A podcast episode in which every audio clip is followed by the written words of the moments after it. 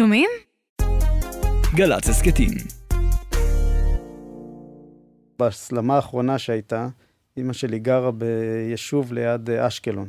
שאלתי אותה מה נשמע, והיא אמרה לי, ישנתי מצוין. אמרתי לה, אבל אני יודע שהיו התראות באשקלון. היא אמרה לי, כן, אבל אנחנו כבר, לא רק שלא צריכים לרוץ למרחב המוגן, אנחנו גם לפעמים כבר לא שומעים. אני חושב שאפילו אולי הדוגמה הזו של אה, סוגיית ההתראות והאזעקות, אם uh, נסתכל עליהם uh, מ-91 נראה לי, מלחמת המפרץ ל- להיום, במלחמת המפרץ המדינה הייתה מחולקת לשישה אזורים, אני זוכר נכון, והיום היא מחולקת בעצם ל- לאלפים, נכון? נכון. ולאזרח, שוב רגע, זה מבחן האימא שלי, זה עניין מאוד מאוד משמעותי. סיליקון ואדי, המדריך לאקוסיסטם הישראלי. שלום וברוכים הבאים לסיליקון ואדי, הפודקאסט שיספר את הסיפור של ההייטק הישראלי. בפודקאסט הזה אני אראיין בכירים ובכירות בהייטק הישראלי וננסה להכניס אתכם למאחורי הקלעים של התעשייה החמה ביותר בישראל. אני יוסי מלמד, יושב ראש עמותת בוגרי ממר"ם, בואו נצא למסע הזה ביחד. האורח הראשון שלי, ואם יורשה לי להגיד באופן קצת טבעי, הוא מפקד יחידת לוטם באגף התקשוב. תת-אלוף עומר דגן, בוגר קורס תכנות בעצמו, שמסיים את תפקידו בימים אלו. אני אישית אוהב לקרוא לו התוכניתן מספר אחד של צה"ל. עומר, איזה כיף שאתה פה. תודה רבה, איזה כיף להיות פה. תודה רבה שהסכמת לבוא, כי אני יודע כמה אתה אוהב להתראיין. אה, אנחנו ננסה לדבר קצת על ההשפעה של ההייטק הצה"לי, על ההייטק האזרחי, ומה הקשר ביניהם אה, מהתחלת הדרך ועד, אה, ועד היום. אבל הייתי רוצה להתחיל דווקא ב-1959. ישיבה של המטה הכללי, לא אתה ולא אני היינו שם, והמטה הכללי מחליט לרכוש מחשב לצה"ל. זה המחשב הראשון בצבא, סך הכל המחשב השני במדינת ישראל. אומר בדיון הזה עזר ויצמן, מפקד חיל האוויר דאז, נשיא המדינה לשעבר, ואני מצטט, הוא הולך לקחת תרפ"ט מיליונים מהעוגה הביטחונית. תנו לי את הכסף הזה, אני אקים עוד מסלול בחצרים. מי ייתן תרומה יותר גדולה? הוא עם המחשב, או אני מסלול נוסף בחצרים? מי צדק?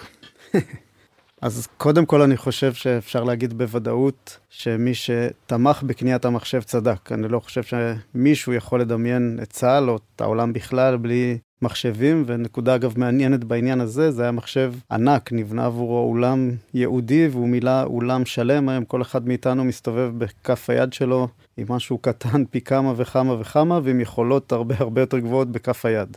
מנגד אגיד ביושר, שזה לא שהמחשבים יודעים היום להכריע מלחמות, אני גם לא חושב שזה משהו שיקרה בטווח הנראה לעין. פה איזשהו שילוב מנצח בין יכולות אה, מחשוב ועיבוד מידע נותנות הרבה מאוד דברים, עוד נדבר על זה מן הסתם בהמשך, לבין זה שעדיין צריך פלטפורמות קרביות, אם זה באוויר, בים או ביבשה, ולכן צדק מאוד מי שהיה לו חזון לגבי המחשב ומה שהוא יוכל לתת, לא בדיוק טעה מי שאמר שצריך גם את יתר הדברים. תראה, בסופו של דבר, אה, החשש היה מאוד מאוד ברור, זה בסוף היה תחילת עידן המחשוב, גם כדי להקים את ממר"ם, כשזה בעצם הייתה הנגזרת של ההחלטה לקנות מחשב, גייסו אנשים אה, אזרחים. ולא היה את הידע בצבא איך, איך לעשות את זה. אבל מ-2003 חל איזשהו שינוי אה, מאוד גדול עם ההחלטה להקים את אגף התקשוב בצה"ל, זה אגף, אה, אם אני לא טועה, זה עדיין אגף הכי צעיר בצבא, נכון? עדיין לא הוקם אגף. יש אגף אסטרטגיה ואיראן, אגף okay, שהוא נגיד סבב. צעיר יותר. ו- ובעצם הוקמה יחידת לוטם שאיגדה תחתיה אה, את כל יחידות המחשוב שנגזרו מממר"ם. אולי תעשה לנו קצת סדר, מה זה, מה זה יחידת לוטם, איפה זה פוגש אותנו? מצוין. אז, אז כמו שאמרת, בהקמת אגף התקשוב הוקמה גם יחידת uh, לוטם, מתוך רעיון של לשים ביחידה אחת את כל היכולות התקשוביות, דיגיטליות, מקצה לקצה, ובכפיפה אחת יהיה איזה מין one stop shop כזה, או מן הקצה אל הקצה, כמו שאמרו בלוטם כשהיא הוקמה, וייתן מענה לכל הצרכים של הצבא בתחומים הללו, וזה אומר יחידות ממר"ם כמובן הזכרנו, אבל חושן ומצפן ושחר ומעוף ויחידות נוספות. לצה"ל יש מערכת יחסים מאוד אדוקה עם האקוסיסטם האזרחי וחלק ממה שאנחנו רוצים לדבר בפודקאסט הזה זה על, ה, על האקוסיסטם הזה שנקרא ההייטק הישראלי. אמ, אז בוא נדבר על זה יצאו מבית המדרש של ממר"ם באמת עשרות מנהיגים ומנהיגות אה, טכנולוגיים מן הסתם חלק אנחנו נפגוש אה, בפודקאסט הזה אבל עוד רבים שהם לא היו בממר"ם. נתתי דוגמאות אה, קלות מטריקס שהיא חברת ה-IT הכי גדולה בישראל היא של ממר"מניקים צ'קמרקס unicorn ממר"מניקי, סייבר ארק אה, המפורסמת, הניבוק, ווקמי, טאבולה, באמת יש אה, אין סוף. מה הם אוכלים האנשים האלה בשירות הצבאי שלהם, שפתאום רואים את זה אחר כך באזרחות, מתבטא בחברות גדולות ו... ומשמעותיות. אז אני חושב שזה שילוב של שני דברים. אחד, ההכשרה שהם עוברים. אני טוען שזו ההכשרה הכי טובה בעולם, בעולם, מסוגה, זה בבית הספר למקצועות המחשב, בסמך.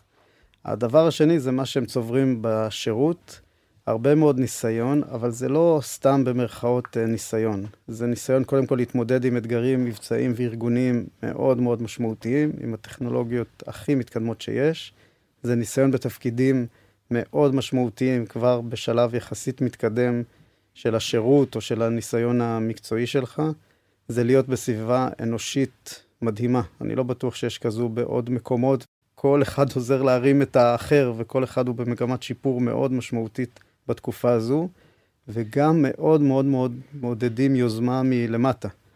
והחבר'ה מפתחים מאוד את עולם היזמות, ואיך הם יוזמים דברים ואיך הם מביאים דברים, וזה מכין את האנשים בשאיפה להמשך שירות צבאי, אבל כן. בהרבה מאוד פעמים גם לפרק הבא שלהם באזרחות, ושם מביאים את זה לידי ביטוי בכל אותם סטארט-אפים ודברים שהם עושים. אבל אפשר באמת אולי להגיד שבסוף ראש צוות פיתוח בממר"ם או באחת מבתי התוכנה, עושה דברים שאם היינו מגבילים אותו לאזרחות, הוא אולי היה עושה בגיל, לא יודע מה, 30. אז הוא עושה את זה בגיל 19-20, והם עושים את זה בגיל, אה, ובאזרחות עושים את זה בעצם בגיל 30. אולי זה ההבדל, זה ההבדל המטורף, אה, האחריות שיש להם על הכתפיים במערכת מבצעית, היא, היא משוגעת.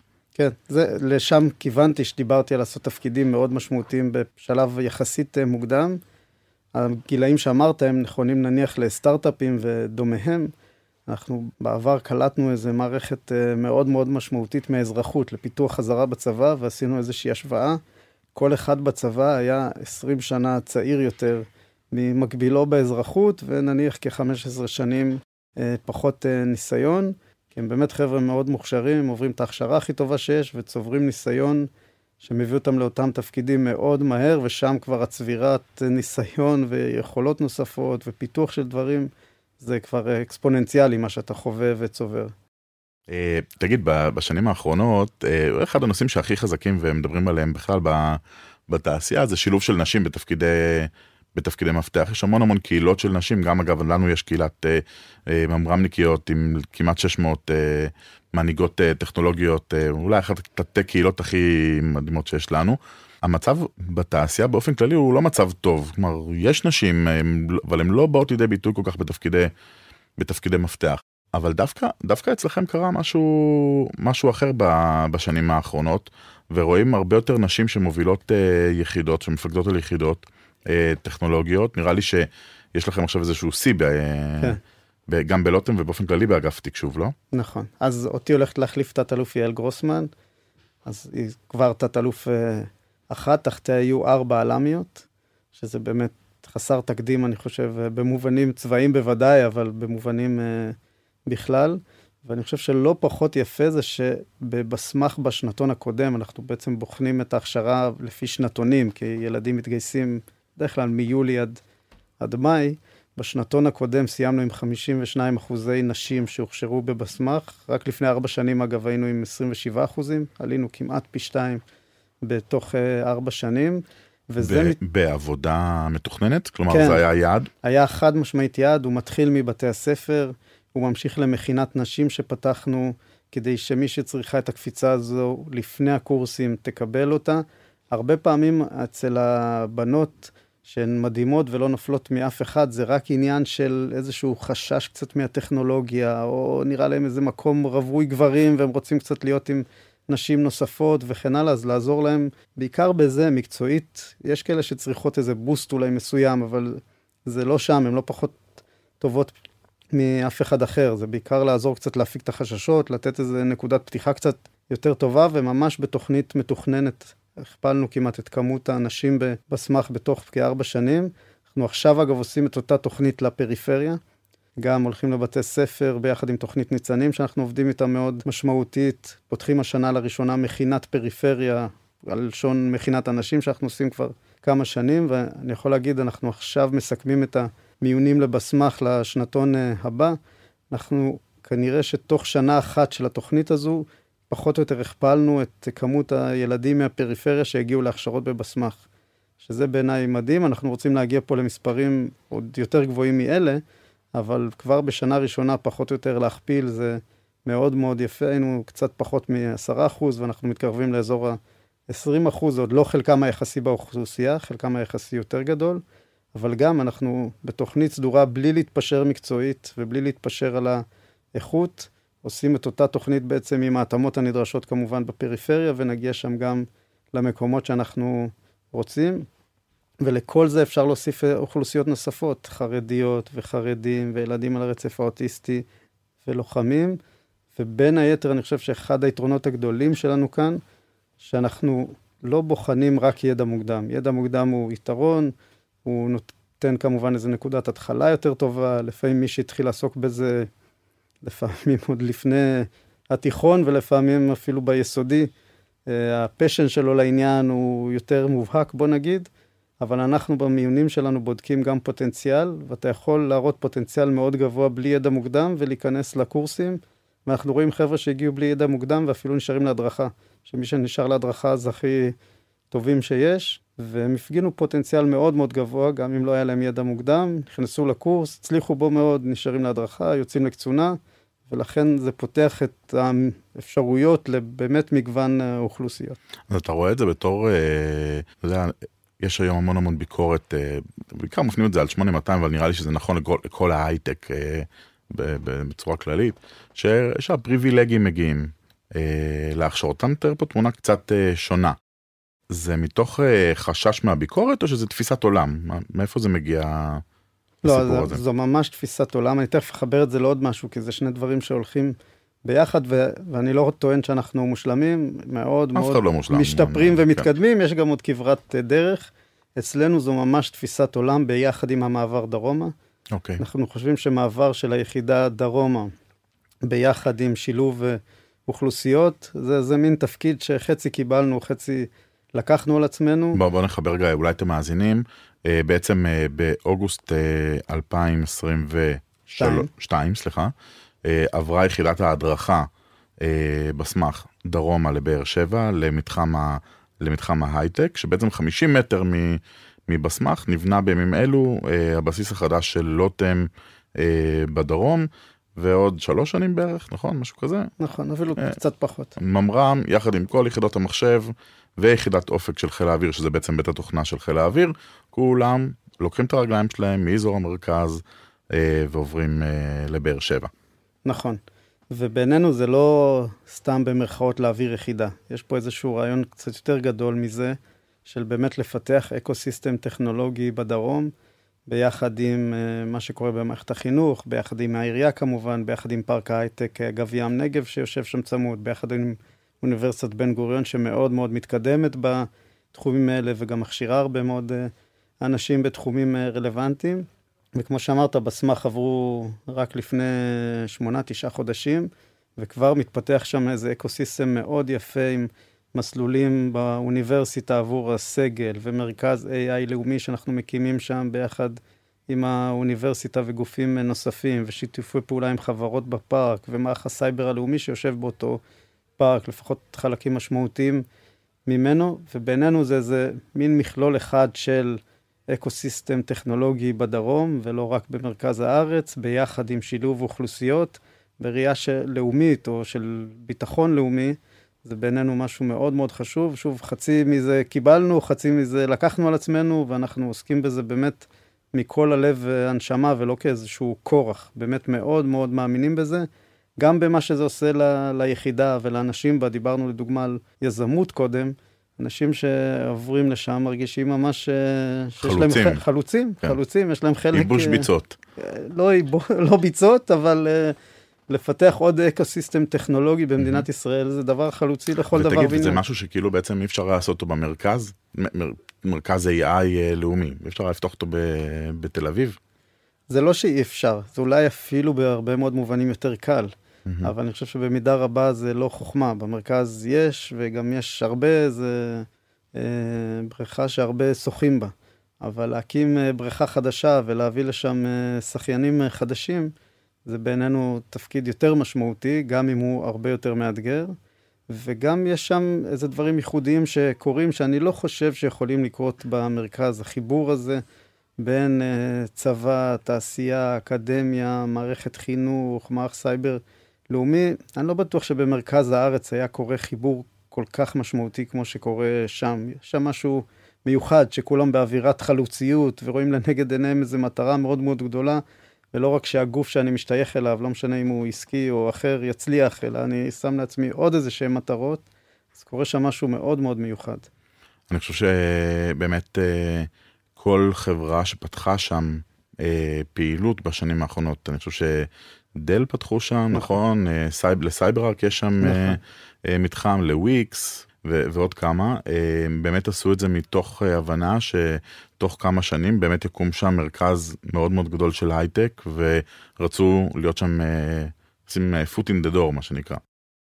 הזכרת מקודם קרביים, ובעצם קרבים כמעט לא משרתים בממר"ם וביחידות התוכנה בלוטם, נכון?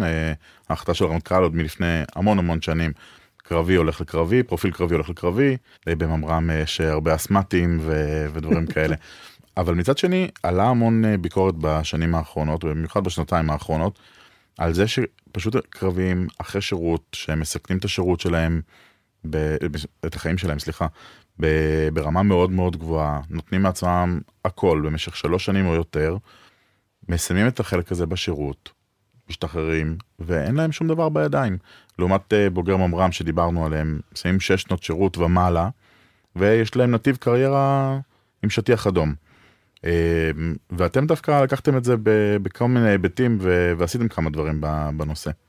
נכון, אז קודם כל צריך להגיד, הצבא כן נותן לקרביים כשהם משתחררים, צבא ביחד עם משרד הביטחון כמובן, איזושהי חבילה, אבל בכל זאת, אני חושב שיש הבדל בין השתחררת וזו התמיכה שאתה זוכה לה ובהצלחה באזרחות, לבין איזשהו מסלול אה, ייחודי שאנחנו באמת התחלנו איתו בשנה שעברה, ואני מקווה שילך ו- ויתעצם, וזה לקחת לוחמים מכל היחידות הלוחמות בצה"ל לקראת שחרורם, להעביר אותם קורס בבסמ"ח. הם מתחייבים לאחר מכן לשנה וחצי של קבע. השנה וחצי הזו היא בעצם צבירת הניסיון שמאפשרת להם להשתחרר לא כג'וניורים, מה שנקרא, עברתי הכשרה ועכשיו אני צריך למצוא את דרכי מההתחלה באזרחות, אלא אני יוצא עם איזושהי, אה, עם איזשהו ניסיון שהוא בכל זאת אה, משמעותי, שנה וחצי זה לא דבר של מה בכך. ומבחינתנו זה ממש ווין ווין ווין ווין. קודם כל, הבן אדם מקבל משהו אחר לגמרי לפני שחרורו. אגב, אני מאוד מקווה שחלקם ימשיכו בשירות הצבאי ולא כולם uh, ישתחררו. שתיים, אני חושב שעניין יוקרת הלוחם, או מה הצבא עושה למערך הלוחם, הוא מקבל פה ביטוי מאוד משמעותי. שלוש, אנחנו כיחידה שקולטת אותם מרוויחים, אנחנו רואים את החבר'ה שעכשיו... Uh, נמצאים ביחידות, ובכל היחידות מדברים על זה שזה מביא משהו מיוחד לתוך המערכת. הם יותר בוגרים, והם מביאים איזו פרספקטיבה אחרת, והם חוו קצת את השטח, והם יודעים באמת להביא משהו שכמה שהחבר'ה שלנו נהדרים, הם לא ידעו להביא. ואני חושב שגם מדינת ישראל והאקוסיסטם כולו מרוויח עוד אנשים מאוד טובים שייכנסו אליו בדרך המלך, כן. מה שנקרא, ולכן זה ממש רווח מכל כיוון. אפשרי. התחיל שנה שעברה, הצלחה בינתיים מסחררת בעיניי, והלוואי ורק, אה, ונצליח רק להגדיל ולהעצים את זה. נראה את זה ממשיך? אני מאוד מקווה שכן. מבחינתנו אין בכלל סימן אה, שאלה, יש פה אה, מעט סוגיות אה, אחרות שעוד דורשות איזשהו פתרון. מבחינתנו אין בכלל שאלה, לא, לא ממשיך, אלא מתעצם בהרבה. מדהים, אני חושב שזה דבר שהוא אולי אחד הדברים היותר ערכיים שאנחנו יכולים לעשות. אז, אז מה השינוי הכי גדול שבעצם לוטם יצרה ב-20 שנה שהיא, שהיא קיימת? אז אני חושב שהשינוי הכי גדול הוא בעצם השינוי של התהליכים המבצעיים הצה"ליים.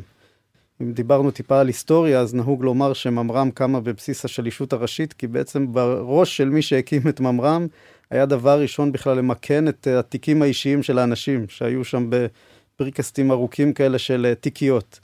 חושב שאחד הדברים שאנחנו עושים ומשתפרים בהם לאורך השנים, היום אוהבים לקרוא לזה טרנספורמציה דיגיטלית, נניח במבצעים בעזה, בשומר החומות ובעלות השחר, מטרות שפעם לא היינו יודעים לדעת, להגיד בכלל שהן מטרות, ובוודאי גם לא לתקוף אותן. יש דוגמאות נהדרות ממה שקורה יום-יום, לילה-לילה באיו"ש, איך הפעילות המבצעית שם נעשית על בסיס דיגיטל ומוכוונת באמצעות מידע, ועוד הרבה מאוד דוגמאות אחרות, אבל בסוף העיסוק בטכנולוגיה הוא מאוד מאוד משמעותי, אבל הדבר המשמעותי זה לשנות את התהליכים של הצבא, שיהיו מותאמים לעידן שבו אנחנו חיים. אני אה, לפני מספר חודשים אה, יצא לי במקרה לשבת בפגישה עם ראש אגף התקשוב האיטלקי. והיה בביקור בארץ, ואני זוכר שדיברנו איתו על, אה, על ההכשרה ועל זה שבעצם אחרי תיכון אתה מגיע לקורס תכנות או קורס דב-אופס ואתה לומד מאפס את התכנים ואני, הלסת שלו נשמטה. כי הרי בצבאות אחרים לוקחים אנשים אחרי תואר ראשון ובעצם מגייסים אותם לא בדיוק לשירות חובה כמו שיש אצלנו, זה תהליך אחר. אבל באמת הצבא שלנו הוא מפריש לאזרחות נתחים מאוד מאוד גדולים של אה, כוח אדם אה, איכותי, מנוסה. אה, אתה דיברת על ההכשרה שהיא באמת מאוד איכותית, היא גם, יש לה ותק של 60 ומשהו שנים. אז אין ספק שיש איזשהו מעבר מאוד מאוד מסיבי מהצבא לאזרחות. אבל זה קורה גם הפוך. מה הצבא היום אה, לומד, או כמה הצבא באמת אה, מעודכן טכנולוגית, אה, מה הוא מקבל מהאזרחות? אז קודם כל חשוב רק להגיד, גם אני פגשתי את אותו ראש אגף תקשוב איטלקי, נפלה לו הלסת זה understatement, והיום באמת אנחנו מבינים קודם כל שהעולם האזרחי בתחום שלנו מאוד מאוד מאוד מתפתח. ואם פעם היינו מאוד אוהבים אה, להמציא את הגלגלים בעצמנו, ולפתח הכל בעצמנו, אנחנו מבינים שהיום ככל שאפשר ליהנות מהאקוסיסטם הזה בחוץ, ולעשות את ההתאמות הייחודיות שלנו, מרכיבי הגנה ייחודיים וכן הלאה, עדיף ליהנות מזה ככל שניתן, זה דבר ראשון. דבר שני, גם מתפתחות באזרחות מתודולוגיות מאוד מתקדמות ודברים כאלה שלאנשים שלנו, א', מאוד חשוב להיות חשופים אליהם וללמוד אותם ולעבוד לפיהם, וגם הם מאוד מאוד משפרים את העבודה שלנו. והיום, בין היתר עם עמותת בוגרי ממר"ם, אנחנו עושים הרבה מאוד תהליכים של להביא מנטורים בחוץ לאנשים שלנו, הכשרות משותפות, תקופות התנסות בכל מיני מקומות, באמת להביא כמה שיותר מהאקוסיסטם הזה פנימה, עדיין שומרים על הצביון הייחודי ועל הדברים הייחודיים שאנחנו עושים, אבל בעצם נהנים גם וגם. גם מהמערכת הצבאית המאוד מאוד טובה וייחודית בעולם הזה, וגם מכל מה שמתפתח בחוץ, חושב שמאוד התפתחנו והשתכללנו באיך נהנים מהגם וגם הזה. אני חושב שזה, שזה דבר מאוד חשוב, כי אני חושב שבעבר היה תחושה שהצבא הוא מעין אה, קופסה שחורה כזו שלא יודעת אה, לקבל מהאזרחות, ואני באמת חושב שבשנים האחרונות רואים, רואים שינוי. אגב, גם בצבא באופן כללי, יש, אה, הקימו את חטיבת שילוח, נכון? שמתעסקת נכון. באופן כללי בחדשנות ברמה יותר גבוהה, ומכשירה גם קצינים בצבא לעולם הזה. אז זה תפיסת עולם, ש, שמשהו שהשתנה פה. נכון, רואים את זה אגב מאוד יפה בעוד מקומות, אבל במיוחד בכל עולם ה product, המוצר. כן. זה משהו שמאוד מאוד התפתח בחוץ. הצבא עבד בשיטות מעט אחרות, ואנחנו במיוחד תחת הכותרת של Customer Obsession, זה מאוד מאוד חשוב שנצליח לממש את זה. הלכנו ללמוד מהתעשייה, פיתחנו קהילה בתוך הצבא, יש שיתוף פעולה יפהפה בין הקהילה בצבא עם עמותת בוגרי ממר"ם ועם חבר'ה בתעשייה שמאוד מאוד מתפח, מתמחים בזה, ואני חושב שהיום בצבא אנחנו לא נופלים באיך אנחנו עושים product, ניהול מוצר, לעומת מה שקורה בחברות שהכי טובות בזה בעולם. אבל זה בזכות זה שהורדנו את המחיצות והלכנו ללמוד ולשתף פעולה, לא כי ניסינו להתחרות ולעשות משהו לבד. אני חושב שבשנים האחרונות כמעט כל חברה גדולה אה, מוציאה את הספר שלה עם המתודולוגיה, לנטפליקס יש, ל-Airbnb, כל אחד ממציא איזושהי אה, שיטה, אז אה, אולי מישהו בצבא צריך להוציא את הספר של התפיסה הצה"לית לניהול מוצר ו... והמערכת יחסים עם, ה... עם הלקוחות, ככה זורק לך את זה, אולי תספיק לפני, ה... לפני השחרור. אני, אני קופץ לשני נושאים אחרונים ככה, בעיניי שהם כאן ועכשיו. בשבועות האחרונים שר הביטחון וגם הרמטכ"ל מדברים על זה שהמלחמה הבאה היא הולכת להיות מלחמה מלחמה אחרת. עניין של זמן, זה לא האם היא תקרה, זה כשהיא תקרה, היא תראה אחרת. מדברים על uh, מלחמה שהיא רב-זירתית, אם אני לא טועה פה בהגדרות הצבאיות. איפה זה פוגש את המרחב הדיגיטלי? נגעת מקודם בזה שכל חייל היום בעצם פוגש דיגיטל דה פקטו, אם הוא משתמש באפליקציה בשביל לנסוע בתחבורה ציבורית, ובין אם הוא אה, יוצא כרגע למבצע בג'נין, אבל איך זה הולך לפגוש אותנו כל הסיפור הזה? אז אני חושב שזה פוגש אותנו משני מובנים, מתחיל דווקא מהפחות מעניין נקרא לו, שהוא אה, אחריותנו ולא צריך לעניין אחרים, ומה שאנחנו קוראים לו היום אה, מגה דיגיטל.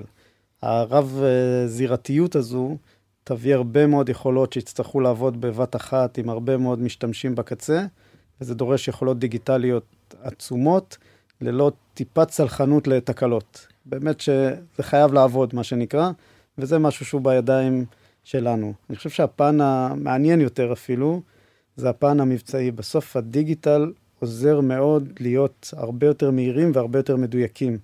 וכשאתה נלחם במערכות כאלה שהן רב-זירתיות והן מן הסתם מאתגרות יותר, אז הדיגיטל יכול מאוד להעצים את האפקטיביות המבצעית של צה"ל ולעזור לו להיות מאוד, או הרבה יותר מהיר והרבה יותר מדויק. וזה נכס מאוד משמעותי לסוג כזה של מלחמות, וזה יכול מאוד מאוד לסייע. אמרת מקודם שה... שהמחשב לא יכול להחליף את הצבא הלוחם בסופו של דבר.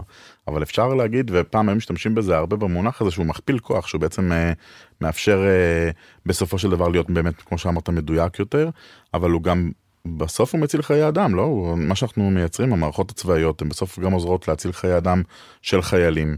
אה, או של בלתי מעורבים בזכות רמת הדיוק או המידע ש, שזורם לחייל בקצה. אז יש פה באמת מגוון אספקטים. יש אספקט אחד של מפקדים, שבעבר היו משקיעים הרבה מאוד זמן בכלל בגיבוש תמונת מצב, והזמן שהיה נשאר להם להערכת המצב לא היה מספק. אז היום באמצעות אמצעים דיגיטליים ועיבוד מידע, אפשר להביא תמונת מצב מאוד מהירה וגם מאוד מדויקת, ולתת למפקד להתפנות למה שבאמת צריך את הראש שלו, ושום מחשב לא ידע להחליף אותו שם.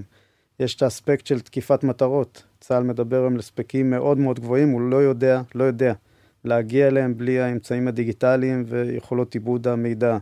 יש את היכולות להתריע, דיברת על חיילים בשדה הקרב, אבל זה גם לאזרחים. ש... של פיקוד העורף. של היכולות שאנחנו מפתחים בעצם אה, ביחד עם פיקוד העורף. יהיו פה אה, חוויה, חוויה במרכאות אחרת ל... לאזרחי מדינת ישראל, עם פריטי התלול מסלול שיעופו לעברנו על ידי האויב.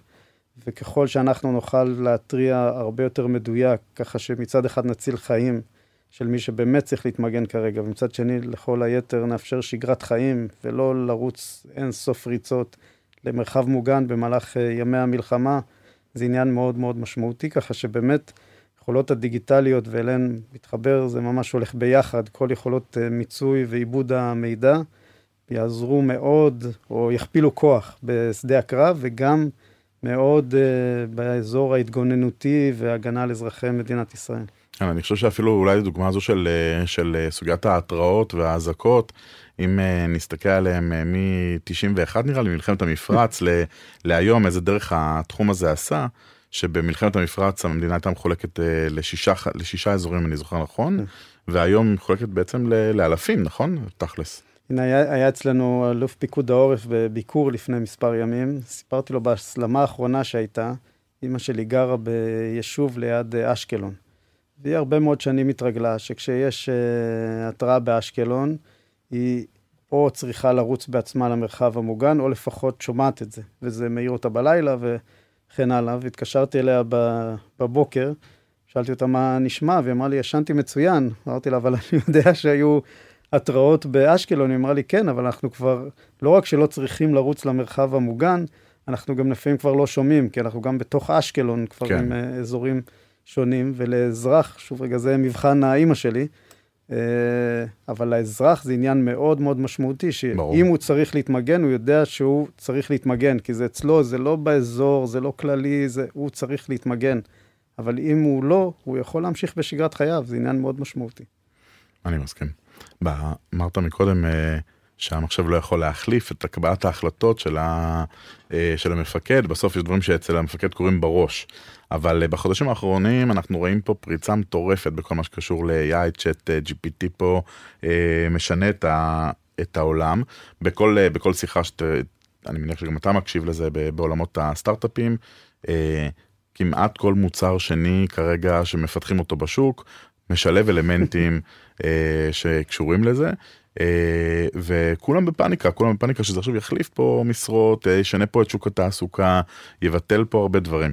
אז צ'אט GPT יהיה בצה"ל? אני לא יודע אם צ'אט GPT עצמו, אבל יכולות דומות, אנחנו בהחלט אה, עוסקים בהן. הרי ה-chat GPT, מה שהוא הביא זה את ה-AGI, כאילו AI היה קודם לכן, והביא את ה-G, זה אה,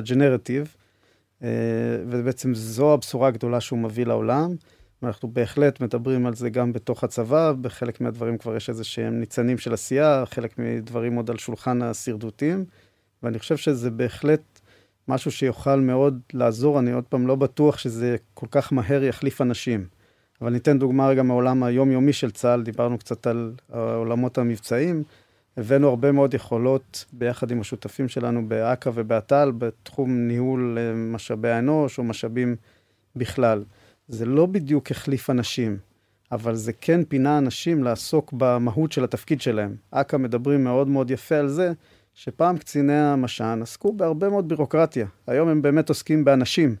המחשב כבר עושה להם את רוב הבירוקרטיה, או הבן אדם בעצמו עושה את הבירוקרטיה לבד באמצעות הטלפון שלו, וקצין המש"ן יכול באמת לעסוק בלב של התפקיד שלו, שזה טיפול באנשים, לא בירוקרטיה.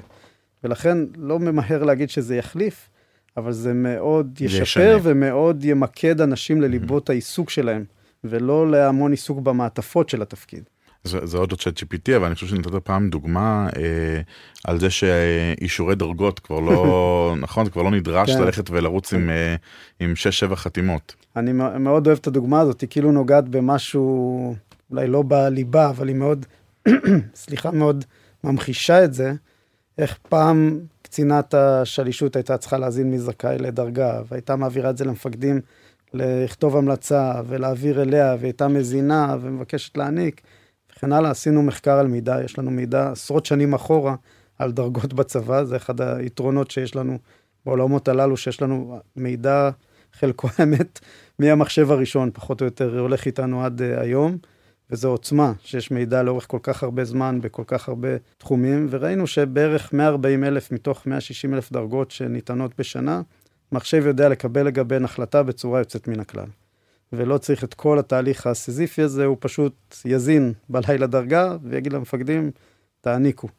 ולהשאיר את ה-20 אלף דרגות, סדר גודל, שדורשות דיוני שיבוצים מסודרים וכן הלאה, לכמובן תהליך של מפקדים עם אה, אנשי המש"ן. וזו דוגמה נהדרת, שבמקום לעסוק ב-160 אלף, אז המחשב עושה 140 אלף, שממש בירוקרטיה נטו, ומשאיר לאנשים לעסוק ב-20 אלף החשובים שהמפקד ואנשי המש"ן יעסקו בהם. כן, אני גם אזרוק לך רעיון, אולי צ'אט uh, uh, GPT יחליף את, uh, את המוקד של מיטב לתת תשובות למלש"בים, uh, או ישלח uh, generated uh, uh, טקסט uh, שמותאם אישית לכל מלש"ב, uh, מה מתאים לו ואיך נכון לקבל אותו uh, לצה"ל. ככה תזכור את זה בחפיפה עם יעל. אה, אולי תכניסו את זה כפרויקט. דווקא לא בטוח שזה הזמן להתעמק בזה, אבל כל עולם איתור והמיון לצה"ל, מהפכה שהובילה מיטב, אנחנו תמכנו אותם דיגיטלית ועם הרבה מאוד יכולות של אה, AI שם. עבר מהפכה בשנים האחרונות, ובאמת כל אחד מקבל את היחס האישי. אגב, יכול לעשות את רוב הדברים מרחוק, ולא בהמתנות ארוכות נכון. בכל מיני לשכות גיוס וכן הלאה, וגם משהו הרבה הרבה יותר מדויק ב... קצה, אגב, מתוך אמונה גם שזה יותר טוב לצה"ל, שבן אדם יעשה משהו שיותר מתאים עבורו, וגם החוויה של הבן אדם מהשירות מרגישים את זה, אבל גם כפידבק מה... מה... מהמתגייסים עצמם? או כן. שזה עוד מוקדם מדי? גם מרגישים, וגם היה לי איזה אה, משהו אה, מעניין, הייתה נציבת קבילות החיילים בביקור בלוטם. ויש לה איזו סקירה כללית שהיא נותנת, והיא נתנה סקירה על מגמות ב-2022. והיא מתחילה ואומרת מלש"בים על תהליכי איתור ומיון, כמעט ואין כבר קבילות.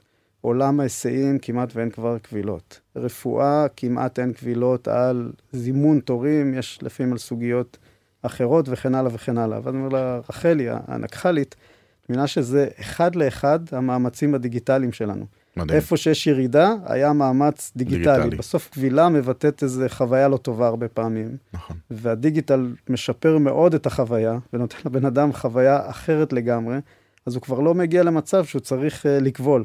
אז נגיד מלש"בים, נניח שזה אחד המדדים, יש למיטב עוד הרבה מאוד אחרים, מסתכלים דרך עולם הקבילות במקום אחר לגמרי. זה מטורף. תגיד, אתה מסיים עכשיו uh, בימים אלו 28 שנות שירות. כן. מוכן? מוכן לאזרחות? מניח ש... קודם כל אני חייב להגיד שהייתה לי זכות גדולה, גדולה לשרת uh, למעלה מ-28 שנים את המדינה האהובה שלנו, ובצבא המאוד מיוחד וטוב הזה. ננוח קצת, כנראה. אני ולא פחות המשפחה נראה לי זקוקים לזה, ונצא לאתגרים הבאים. מה שבטוח אגב, שהם יהיו גם מאוד מאוד טכנולוגיים, אבל גם משהו ערכי. אני, השירות שלי בצבא הוא מהאזורים הללו, ואני לא מתכנן להפסיק עם זה כעת, חושב שזה משהו שמאוד חשוב אה, לשלב, גם אם אנחנו אנשי טכנולוגיה בבסיס שלנו. מדהים. עומר, בהצלחה. תודה רבה על השיחה המרתקת. תודה רבה. אני רוצה להודות לעורכת מאיה מידן, לנטלב טננבאום ולאילן זנדל שהפיקו, ליאלי שטרוזמן שערך את הסאונד, תודה גם לישי חסקי ולהדר פרנקנטל, ראש מחלקת גל"צ הסכתים. תודה שהייתם איתנו בהסכת הזה.